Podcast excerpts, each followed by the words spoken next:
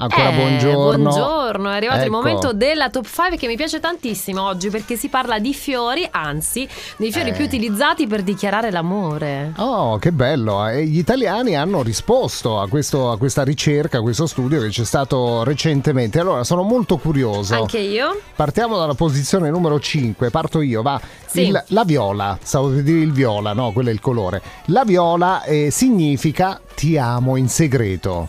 Che capito? meraviglia. Della serie lo fa mostrano, eh, se avete da dichiararvi in segreto però, non a tutti ufficialmente, dovete utilizzare la viola. Il mistero. Invece al quarto posto, casualmente, Massimo, c'è la rosa rosa.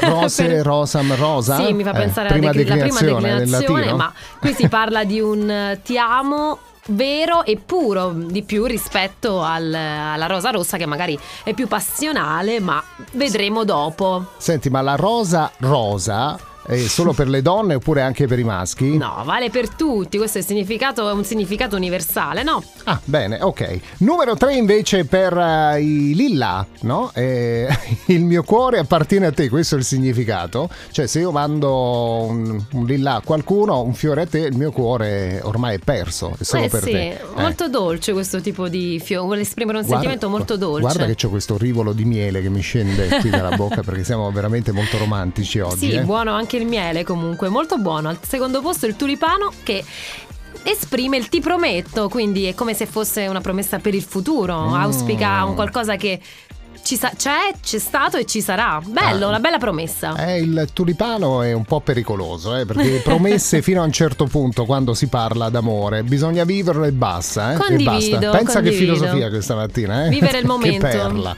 Ok, numero uno invece, qual è il fiore più utilizzato per dichiarare l'amore in Italia, ma manco a dirlo, la rosa rossa, che significa...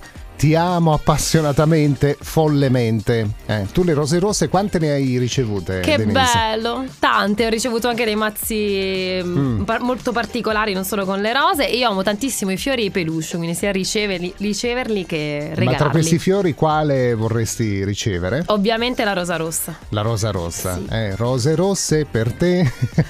Rosa, rose, Facciamo le rose. dichiarazioni.